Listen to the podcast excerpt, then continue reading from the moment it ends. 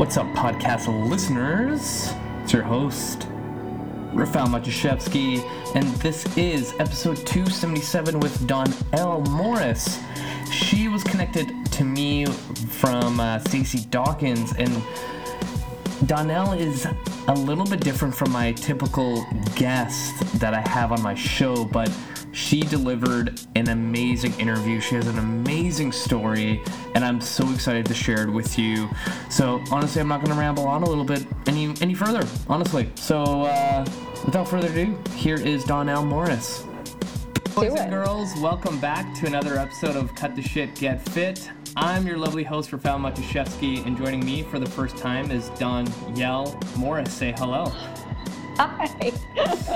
I love how you tried to get it out there perfectly. I have a very complicated first name. My mother was rather inventive on her epidural, so there's that. Nice. Well, like, I've lived my entire life with nicknames, and the best one I've had, I think I brought this up on the show before, but I order my groceries online, and you go to the store to pick them up.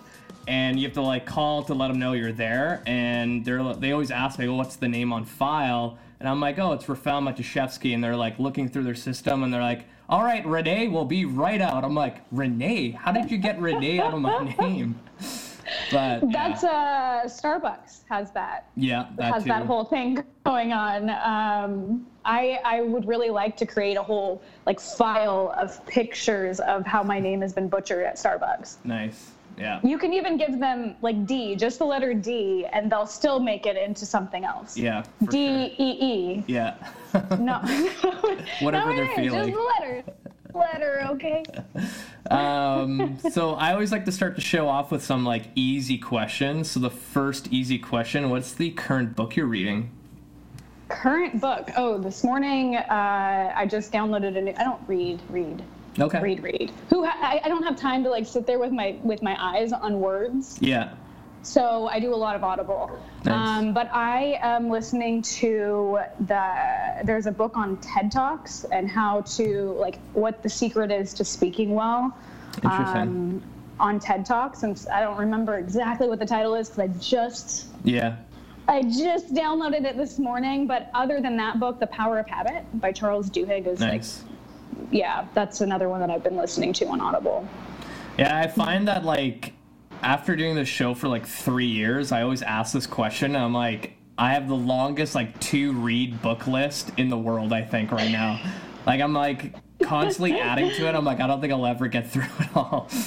No, and, you know, I start Audibles, and depending on what I need to listen to that day, like, I'll maybe listen to 3 hours of one thing and still got 4 hours left, and then I'll listen to another 2 hours of something else. It all depends on the day and what I need inspiration in, so I very rarely do a start to finish. Okay, fair enough. Very rarely. So second easy question, what is your pet peeve and why? Pet peeves? Yeah. Those are my pet peeves. Oh, okay, interesting. That's a good, like, I've never had that kind of answer. No, I don't like to get my feathers ruffled for like anything. It bothers me when people have pet peeves. Interesting. It's like, can you just chill the fuck out, please? Like, we don't need to have pet peeves. Have you been at any dating sites where they ask that question where it's like, what's your pet peeve? And when I see a dude and I'm swiping and I see a dude that has pet peeves, interesting, I'm like, fuck off. I don't like slow walkers. That's a good New York one. Nice. I don't know. For me, like, I don't have a lot, but I think the biggest thing that maybe bugs me is when people run late. That's the only thing that really bugs me. Okay, yes, okay. Yeah. I'm with you on that one. I'll give in. You'll give in. I'll give in. Compared to like, oh, I hate it when it rains. I'm like, well, you can't change Mother Nature. I'm sorry. Yeah, there is a thing about somebody else being late or even me being late. My whole philosophy around running late is you value your time more than you value the person who you're going to see. And all of our time is very important. It's the same amount of importance. Yeah. So I try and be very early, obnoxiously early. Nice. My boyfriend's chronically late. The worst. Chronically. The worst. And he's working on it. It's actually his resolution for this year is to be less late because it's self-involved and it looks bad. Yeah, definitely. Yeah. So last easy question, favorite place to travel?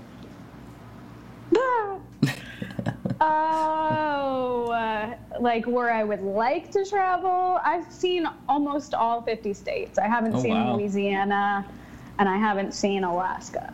Okay. Everything else I've seen. And I haven't done a lot of international travel. So favorite place to go? Hawaii, probably, out of all of them. Yeah, Big Island, Kona side. Nice. Okay. Yeah. So let's get this thing going because I feel like we can just like chat about random stuff for an entire hour. But sure. Let's do a little intro of who you are, what you do, and yeah, how did you get into the industries that you're in? Oh gosh, there's so many. Okay, so. Can I just give them all the umbrella of I really help people find home? I think that's what connects all of the things that I've done in my life is whether it's in your body, whether it's in this world and interacting with people around you, or whether it's actually finding a legitimate home. Like, I really, my whole thing is helping people find the connection and find that home. How did I get into what I do? Well, it started with a very sick Donielle. I was very sick. I was diagnosed with Crohn's disease at 19 years old. And it was about a 6 or 7 year process of me being a professional sick person. And when I say professional sick person, I mean the whole deal. Disability, unable to move my body. Crohn's disease had moved not only from my digestive system, it was wreaking havoc on my joints. And by the time I was 25, it was crippling me. It was crippling me. And a lot of that was really identifying with being a sick person. That was my mindset. I woke up every day and I was like, I'm going to be sick for the rest of my life because that's what I had been told. My dad died, unfortunately, in 2010 when I was 25. And then 3 weeks later, my mother got diagnosed with cancer. Jeez. And that was, and coincidentally, I was the sickest I had ever been in my life. So those things all were happening at the same time. And my mom didn't respond to chemo or radiation, and at the time I lived in Nashville, Tennessee. She was in Oregon, and I said, Mom, if you're not going to survive this, Dad never saw where I lived and where I built my life. Like, please come to Nashville. Please come and see me. And so she got on a plane, still sick, and both of us looked at each other and we felt kind of fat, actually. That's the real truth of the whole thing, is that it was a very big vanity reason why I ended up in yoga. But we decided to go and do a 2-week intro offer at a studio in Nashville. And that very first class, I looked at my own two eyes in the mirror, sweat dripping down my face. And I realized that that was the very first time in my entire life I had ever been present and not thinking about something else besides what I was doing in that moment. And that feeling felt different in my body. I got really curious about why that was. My mom, after 2 weeks of hot yoga, she went back to Oregon and was scammed, and the doctors said, we don't know how this happened, but you are in remission. She's been in remission ever since. This has been, what, it was 29 years ago? 9 years ago. It didn't happen overnight for me. Let me start by saying that it was a lot of intentional work that I did because, again, I was coming out of this very long disease process. And for me, it was really undoing those thoughts and those patterns of thinking that I was going to be sick for the rest of my life. I almost had to forget that I was sick in the first place. And that was about a 2-year process, but I went into remission. I have not been on medications for 9 years. I mean, I got off of everything, became a yoga instructor, became a yoga therapist for cancer and chronic illness. And I don't really equate it to the physical practice as much as I do, even though I think moving your body is a good way to shortcut and get you there. But it was really this popping out of my body and taking a look at like what was going on in my head and the thoughts that were swirling around, and were those true and were those useful, and maybe that was true yesterday, but is it true right now in this moment? And literally changing the thought, going back and re-saying whatever it was in the direction that I wanted to go, until that's who I showed up as every day. So how that led me to where I'm at. Well, after teaching yoga for a while, it was pretty obvious to me that without some other thing besides trading my time for a little amount of money, that there was really no way to sustain a yoga teaching life and actually survive as far and get off of disability and do all of that stuff. Even though I was super, super healthy, and I was with somebody for 10 years. We ended up getting married, but he told me I had to pay for the wedding. Bam. So when he told me I had to pay for the wedding, I had to get creative. And a friend of mine was in a network marketing company, Isagenix, and I ended up getting on the nutrition bandwagon and building a huge team, and realizing in those moments of leading people, big teams of people, that I could duplicate yoga for business. And that like all of this mindset stuff that I had been doing on my mat, and all of this stuff that I had been doing to get myself over physical hurdles, I could teach really other people to do in business. And so network marketing happened. I ended up building a team and making a lot of residual income, and that was getting off of disability. That was a huge blessing. Paying for the wedding, he paid for the divorce. Jeez. I love him to death, but we just didn't work out.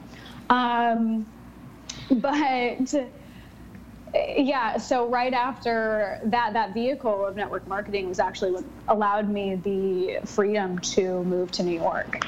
And in New York, I started coaching. I work with entrepreneurs. I work with yoga studios very specifically. Fahrenheit Yoga out of Nashville is like my heart and soul.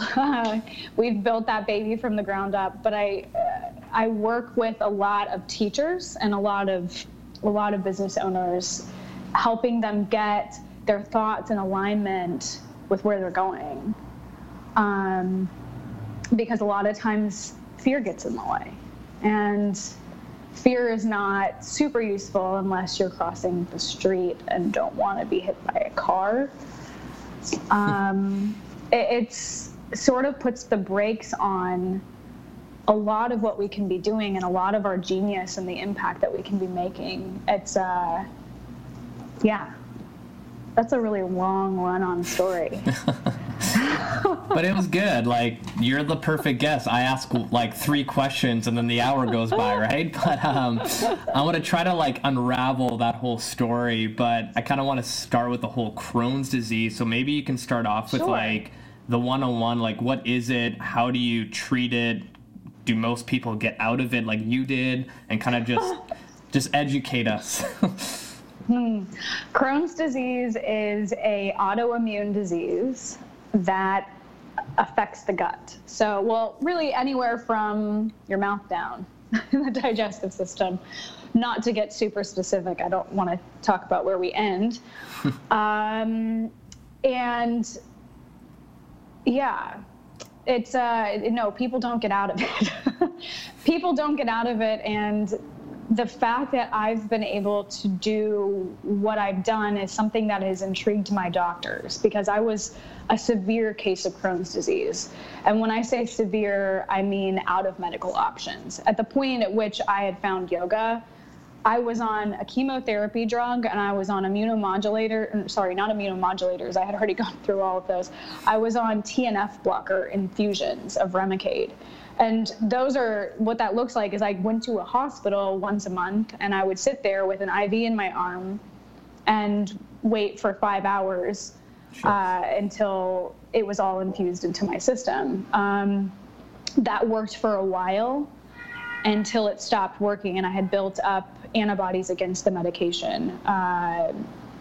What that looked like was I stopped breathing. Jeez. And all of the joint flares that I was having was actually a side effect of my body attacking itself because of the Remicade. So to say I was pretty much out of options was an understatement. I had no choice. It was like 2010 was my wake up year. Like it was like the universe shaking me and saying, "Wake the fuck up."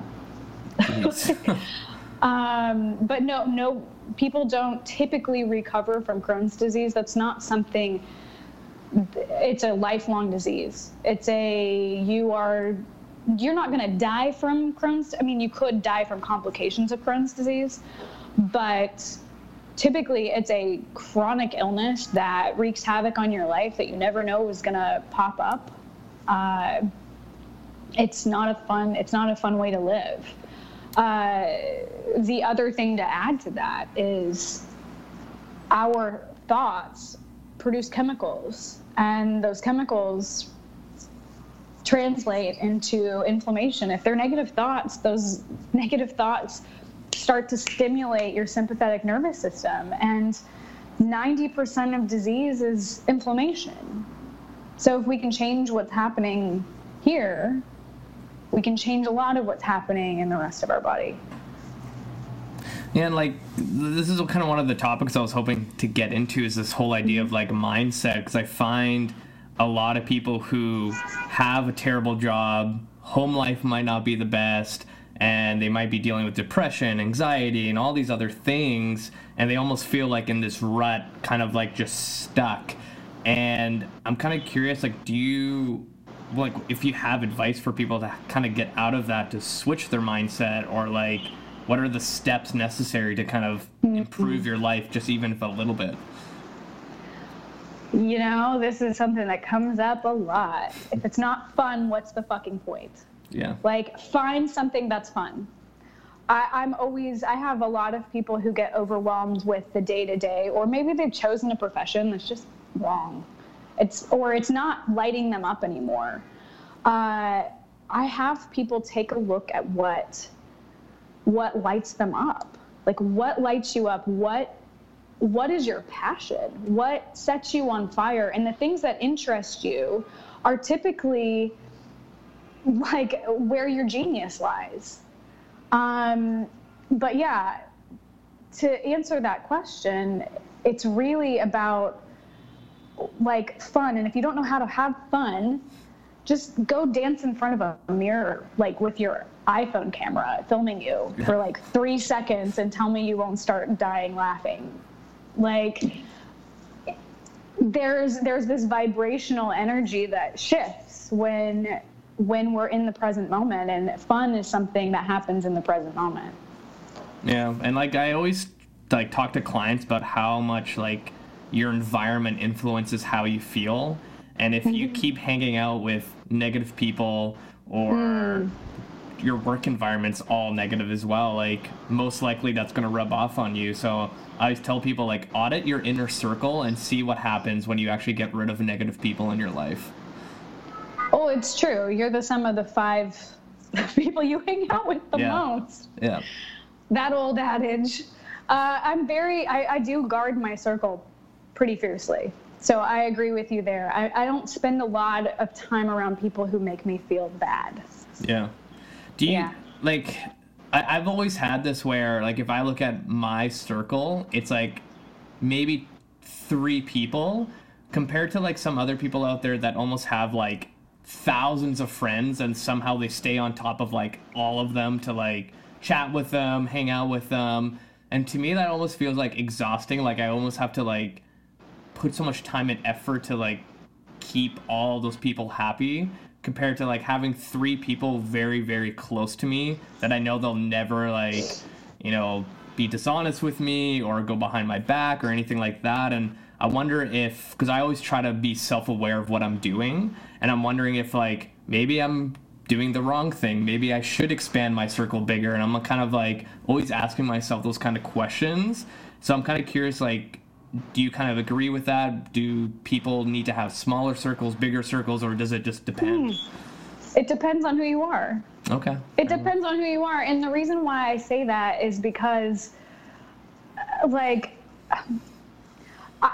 it depends on what light, everyone's an individual. I mean, everyone is an individual, and what brings you the most comfort may not bring the person next to you the most comfort. And some people have these very large social circles.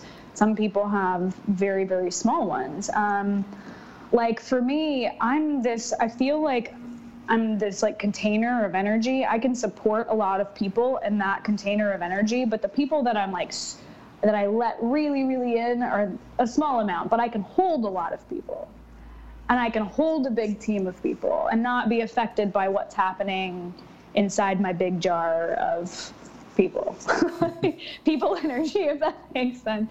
Yeah. But, I mean, that's why some people are introverted, some people are extroverted. It depends on how you let me see if I can find the right words, fill your cup. Okay. If you fill your cup by being around other people, then expand your circle. But if you're an introvert and you fill your cup by being alone, then less people. No, fair enough. Now, like, the other thing I wanted to get into is, like, yoga, because I find that a lot of people are kind of, like, I guess it's, like, a stigma of, like, oh, yoga is just for, like, flexible people. It's too spiritual for me. Like, this, people just don't know. You know what I mean? Like, and, you know, 2 years ago, I started with a gym called Aura Fitness and Yoga, and we have a beautiful studio with, like, 12 or 15 instructors now. I can't even remember. And, like, every one of those yoga instructors are just, like, amazing human beings. And I'm, like, I'm really missing something here. And now that I've been doing classes, it's like my favorite thing ever to go do yoga, and not just like for challenging my body, but more of like shutting everything out and actually being with myself. And yeah. I'm kind of curious, like when you started yoga, like when did you start realizing or feeling the benefits from it? Immediately. Okay. You know, it was one of those things where I started... like I noticed, like again in that very first class, it was like a whoa! It was like God hit me on the head with a hammer, and everything just cracked open in that moment. But I think physically, I think that's probably what kept me going, was that I looked in the mirror and my body started to look different, and I was like, "That's interesting. It doesn't hurt as much, and also I have a flat stomach." And excuse me, like. I just felt better about the way that I looked. What was the question again?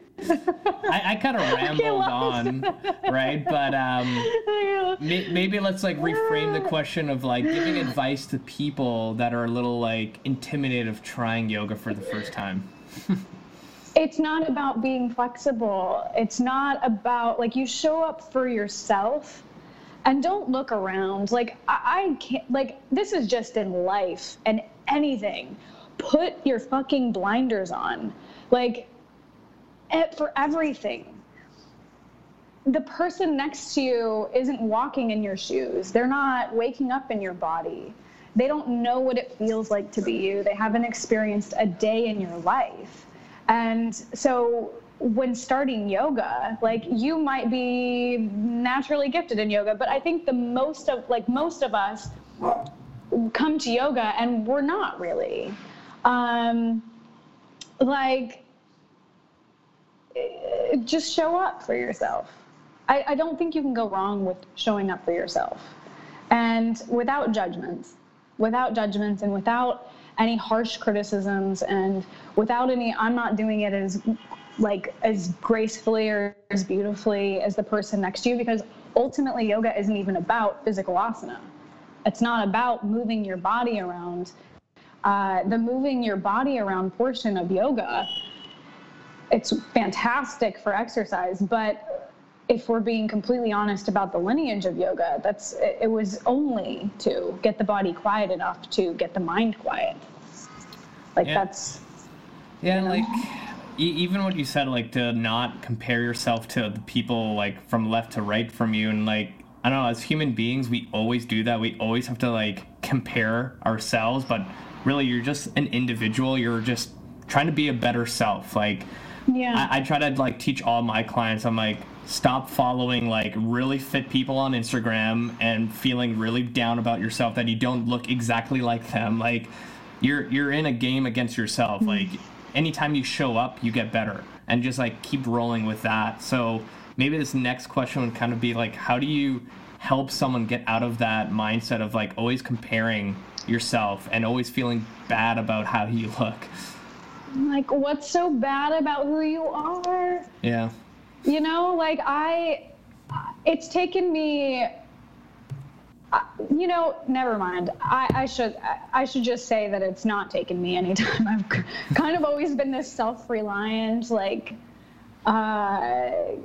person who, had confidence. But I also at times, I guess there are certain frames of that I'm still working on. Say the fact that I have a giant scar on my stomach from surgeries, and I have a hard time wearing two-piece swimsuits, and, the other, this last summer I went to the beach and was fuck it, look at all these people, look at all these bodies.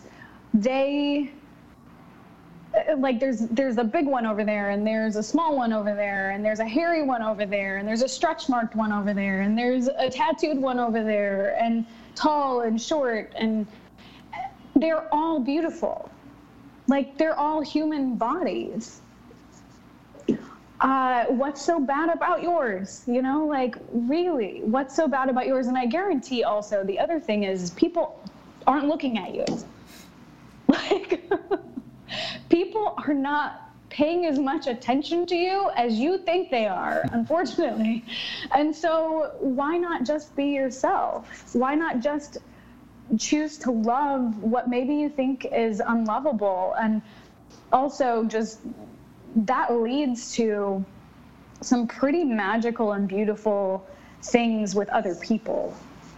When we really truly learn to love ourselves in our skin, in our genius, who we were truly called to be, and for the people around us, that attracts people.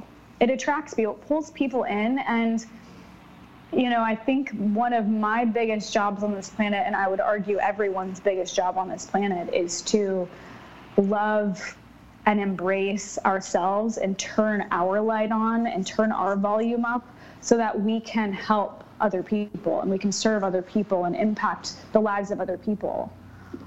So what maybe once was your pain makes a difference in someone else's life. Yeah. I think maybe for this next thing I kind of want to bring up is how do you teach someone self-love and self-worth? Because I find that it's a really hard thing to kind of once say to another person, hey, you need to love yourself, but it's not that simple. That's right? Kind of a cheesy platitude. Yeah. So we always want to avoid platitudes. I stop people in their train of thought. I can hear them say what they're feeling.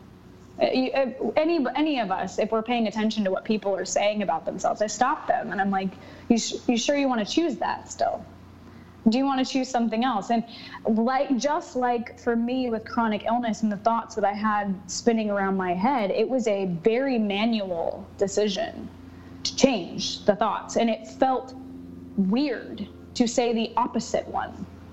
But it works. It works, and it's one of those things that when I have the opportunity to, I'm sure my friends get just fucking pissed. But it to help them change what I hear is not working for them. Yeah. That goes with anything. Teaching someone to self-love by saying, go love yourself is like useless. How do we love ourselves? Well, it's going to take a little bit of work. It's not like you walk into a gym and you have muscles the next day. You have to build the muscle. You have to, and it feels weird and you look awkward and it's not coordinated. You have to notice and then change it. Yeah. Like, another interesting thing is, like, I think 95% of my clients are all moms, and mm-hmm. over the years, like, I've had so many moms where they just, like, start tearing themselves down of, like, this body part is not tight enough, this body part doesn't look good enough, and things like that. And I've had a lot mm-hmm. of women on my show kind of talk about, you know, how to attack that as a male coach.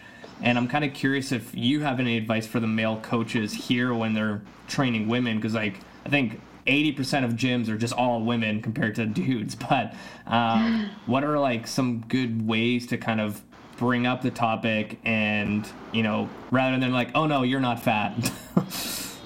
You know, it comes back to gratitude, I think. Okay.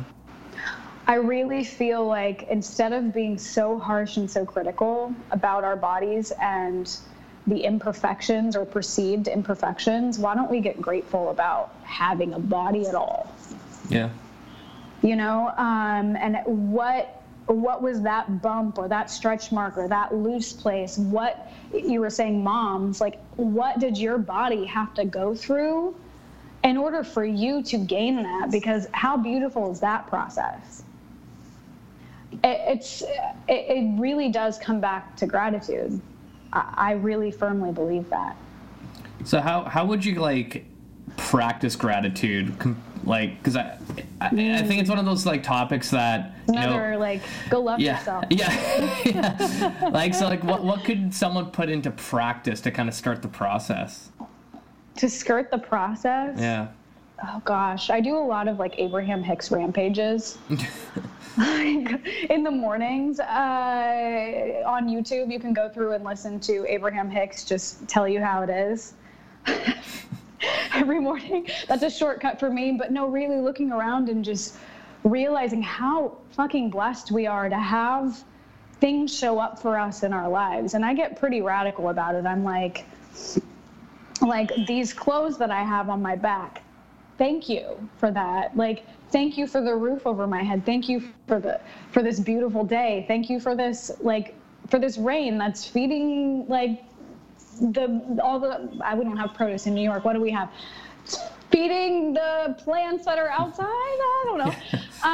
But no, I get very, very specific about, like, even if it just takes a look around. I mean, that's really all that it is look around at what has been provided for you in your life.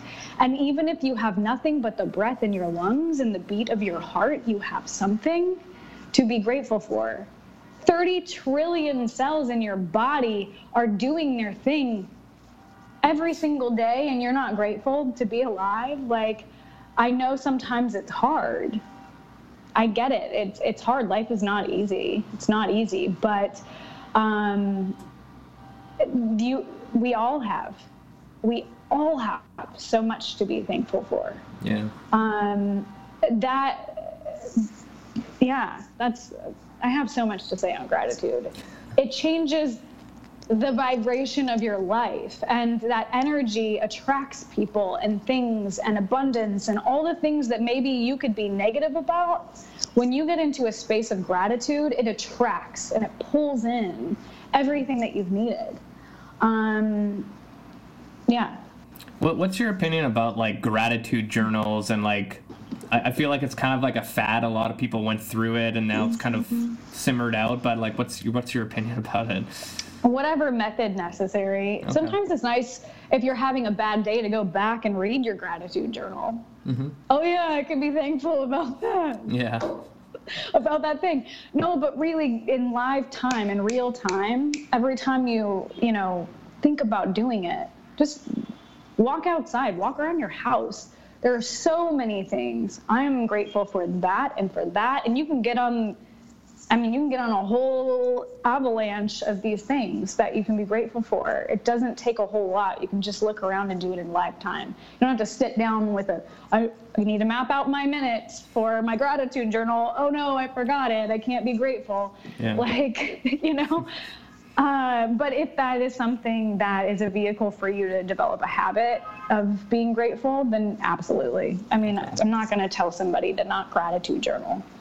Yeah, because I also think too, like, I think a lot of times people get kind of caught up with like always wanting more, but then like when you get to a point when it's like enough, you know what I mean? Like everyone's like, oh, I want a bigger house, I want a nicer car, I want to make more money, but it's like when you get to that point in your head, now you're gonna want something even bigger, and you can't like actually take the time to appreciate what you accomplished. And I think that kind of goes back to like fitness and health. You know, people are like, oh, I want to lose 10 pounds. They lose 10 pounds and then they're like, I want to get even leaner. And then they get leaner and then it's like a never ending cycle. It's like, why don't you just appreciate what you just accomplished? I love that. Yeah. That to me comes back to this, I'm not okay here. Yeah. I'm not fulfilled here. And that goes back to self-love. When is it ever going to be enough? Like, or I find a lot of times when people are pulling things in or overbooking their schedules, or they have a hard time being with themselves, like they feel like they're not enough deep down inside. And yeah, that comes back to starting to take a look at the thoughts. Yeah. Look at the thoughts that are around that, and until you start to change your patterns in the way that you think, you're probably not going to be happy. You'll just find something else. Yeah. to get really crazy about until you tap out of that one and find another one. And like the reason why I like chatting with you is like you're always thinking about bigger picture stuff that trickles down into the small things that people want. And like this past like 6 months, I've been kind of doing the same thing where, you know, there's so much information about like how to lose weight, how to eat better, and blah, blah, blah. But it's like bigger picture is like you need to almost like add fitness and health into the category of like happiness. And I find that people who are successful get enjoyment and fulfillment from exercise. But a lot of people will look at exercise as like punishment, like, oh, I ate shitty, I'm going to go run in the morning to burn it off. Compared to like, oh, I can't wait to, you know, challenge my body on a run, challenge my body into the gym. And now what I've been like telling clients is like, find something that gives you happiness when it comes to fitness and health, rather than like, I'm doing another cleanse, I'm doing another diet where I can't eat anything that I like, right? But yeah, bigger picture. Yeah, no, I've never had a whole lot of guilt around food. So I don't know what that's like, but it's never been a motivator for me to like go for a run or go to the gym. It really is that like, if I ever have that deception of don't go do it, don't like just sit at home and veg and eat some potato chips, I have to take myself out of this immediate moment and look at how I'll feel after I'm done. And that's typically enough to get me up off the couch. However, I would say having a goal, having something that creates a structure around fitness and health that keeps you accountable, like running a marathon for me was that. I was never a runner before Isagenix and getting good nutrition into my body. So I just had too much energy for just yoga. And that was when I started running. Within 8 months, I was training for a marathon. And that structure of learning how to run farther than I've run in my whole life was enough to get me up off the couch. So I would say find a goal with a deadline if you're having a hard time. Yeah. Definitely. Yeah. So maybe for one of the last things to kind of talk about is like, if you had to give some like parting words to my audience of advice on anything, what would it be? Be yourself. Be yourself. You know, it's funny because we all have something to offer and we all have something to give, and a lot of times we hide, and I think, you know, fear plays a big part in that. But really and truly, you were meant to impact people's lives, and so by shutting down and hiding, it's sort of a selfish process, I feel like. Be yourself, please. Yeah. Please be the most authentic version of you and shake up the world, because we need more people living at 100%. We just do. So. Love it. I love it. So maybe for the very last question, if people wanted to find out more of what you do and, you know, connect with you online, please drop all the like social media links or any other projects or anything else you want to plug on my show, you can right now. Awesome. Okay. Well, if you're looking for a home in the New York area, find me at Donielle at nestseekers.com. If you would like to follow me on Instagram at Donielle Morris, DonielleMorris. Also, if Starbucks is watching, that's how you spell my name.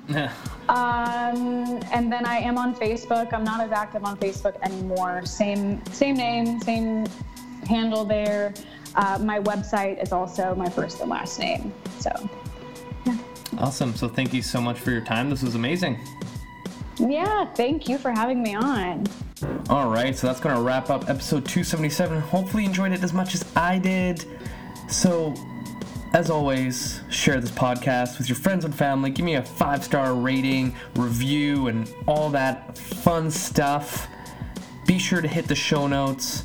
Get yourself the official Cut the Shit, Get Fit hoodie for this winter. And number 2, be on the lookout for the 50% off discount Black Friday deal for my ebook, The Ironclad Body Training System. So hit the show notes, add yourself to the pre-sale list. And lastly, I have only one spot available for my online coaching. If you are interested, if you've been listening to my show for a while and you're like, you know what, I need something, I need Raf to help me out, feel free to also hit the show notes again and apply on the application form in the link in the show notes, and we will go from there. That's it for me, you guys. Until next time.